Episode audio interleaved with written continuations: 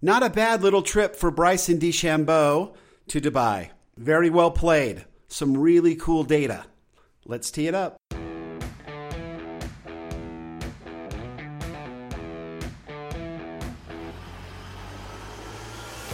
Welcome to Data Access Golf, your home for rapid golf improvement. And now, from the thin air of the Rocky Mountains, next on the number one tee, your host, Aaron Stewart. Hey everyone, welcome to another episode of Data Access Golf, the podcast. Typically, we just look at data for the champions on Monday, but I Bryson DeChambeau went over to Dubai, played very well.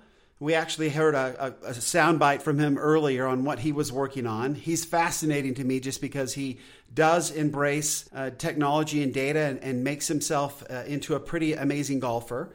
I also wanted to talk briefly about uh, one of the listeners, listeners was wondering whether he should move to one length clubs. And this is something that a lot of people are thinking about because Bryson DeChambeau plays one length irons.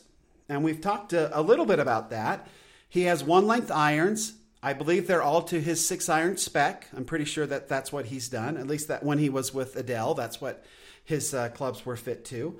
So a six iron, kind of a standard six iron length, and um, and then he has kind of oversized grips, which I think is interesting. Actually, um, when I hurt my wrist, I tried to play one handed for a while and had one of the grips that he actually uses just to make it easier to hold the club one handed, and I uh, didn't enjoy it. I didn't like that feel at all. So, uh, so on to the one length clubs. Anytime you talk about um, something that sounds good, that makes sense, I'm happy to talk about it. And one length clubs, when you think about it, make sense. They just kind of pass the smell test.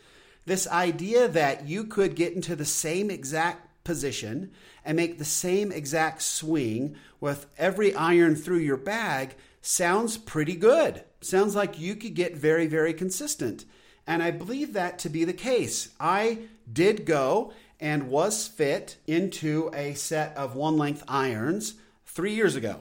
So right when Bryson was just kind of showing up, he was he did have the Edel clubs. I listened to an interview with them. I'm a curious sort, so I went out and had a set built for me, and uh, and, and played with them. Now six iron is not my favorite club. It's the seven iron. So I had everything kind of bent to fit my seven iron specs. And then they have to reweight the clubs and do different things.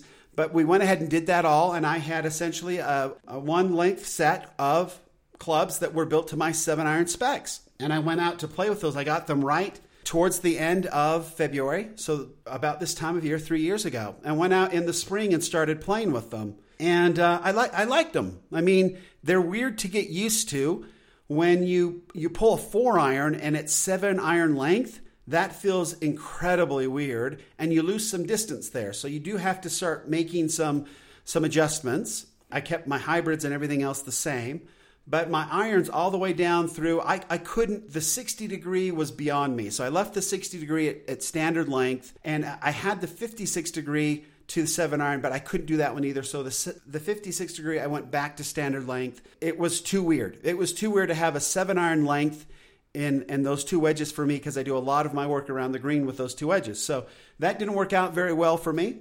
But uh, the one length on everything else, I tried to stick with and I tried to make work. Here's here's my concern now with the one length clubs. You get in the same position every single time. You make the, the same swing every single time, and that sounds really, really good. The problem is our bodies aren't really made to do repetitive motions every single time in the exact same way. And so that is where I started to really feel my wrist start to hurt. And, and, and we know that um, you know, two years ago, I, I tore it out in, in July, and it cost me to basically miss all of last year as it was trying to heal.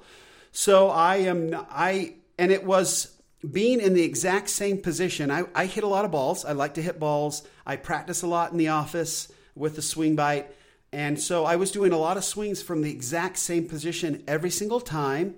And I believe, and again, I, there's no way to prove this one way or the other, but in my own head, the fact that I was in that exact same position for as long as I was, hitting all these different clubs, put my wrist in the exact same position, and it just uh, like taking a wire and bending it back and forth and back and forth in the exact same spot. Eventually, it tore. and it broke. So my concern for Bryson is he's young now. It's not going to be that big of a problem. But over the course of his life, if he continues to swing the exact same position every single time with every single club as far as his irons go, I worry about injury. And I do. So, my caution for anybody out there who is thinking about going to one length irons is just consider that. And if you do go to one length irons and you do feel any sort of issue at all, any pain, anything that's different from anything else you've ever felt, I would back off. Doing the same thing over and over again the exact same way just we humans are a, we can get injured.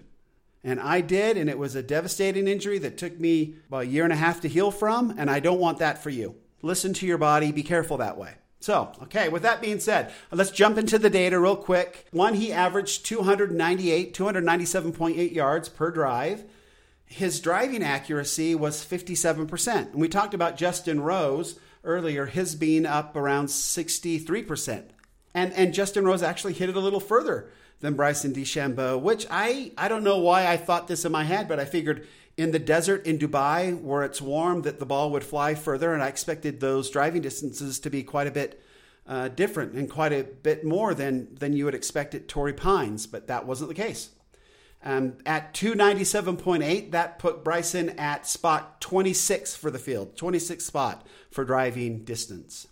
His accuracy was 57.1%. That put him at, at 19th position for the field. Right there, pretty good, pretty decent there. He averaged, his average score for the week was a 66. So super impressive there. Very impressive. Um, greens in regulation. Here's a, a great number, and this is why he did so well. We know that he's putting well, and he's one that's embraced this flagstick in, and he's embraced it because it's just the right way to putt. If you're putting without the flagstick in, and you're an amateur, you're for sure making a big mistake. But even the pro should be putting with the flagstick in as long as it's fiberglass. If it's some other material, then we can have that discussion. But if it's fiberglass and you're not putting with the pin in, then you're doing yourself a disservice and the data proves it. He hit 80.6%, 81% of his greens in regulation. That he finished second in the field. Number 1 in the field, interestingly enough, was Sergio Garcia who hit a whopping 87.5% of his greens in regulation, which I thought was incredible. So Sergio Garcia is playing well. Let's see how he does when he gets over here to the States. So that's excellent. One thing I wanted to jump into they don't really do strokes gain over there in the European uh, tour. They don't really do strokes gain, they don't really track it. They do uh, putts per greens, green in regulation.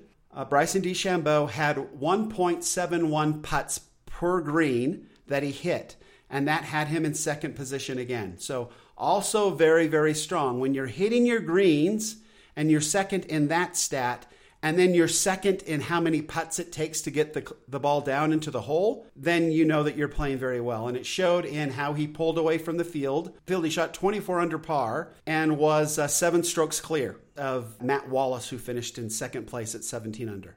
So super impressive win for Bryson DeChambeau. You can't say it any other way. This kid knows his golf swing. Really cool to hear him talk with his caddy and sort of figure shots out. Not the fastest player in the world to play with, but boy, he sure shows it with his scores that he knows what he's talking about, and it make it works for him. One last little funny thing to point out. The difference between the PGA Tour and the European Tour is always talked about. They have amazing players over there, but the purse totals are different, right? So Bryson DeChambeau, he was paid in euros, but if we make the conversion, he made for his week $544,640. In comparison, Justin Rose was paid $1.278 million. And second place over here at the Farmers Insurance Open was Adam Scott, and he brought in $766,800. So he made more in second place than Brian DeChambeau made in first place.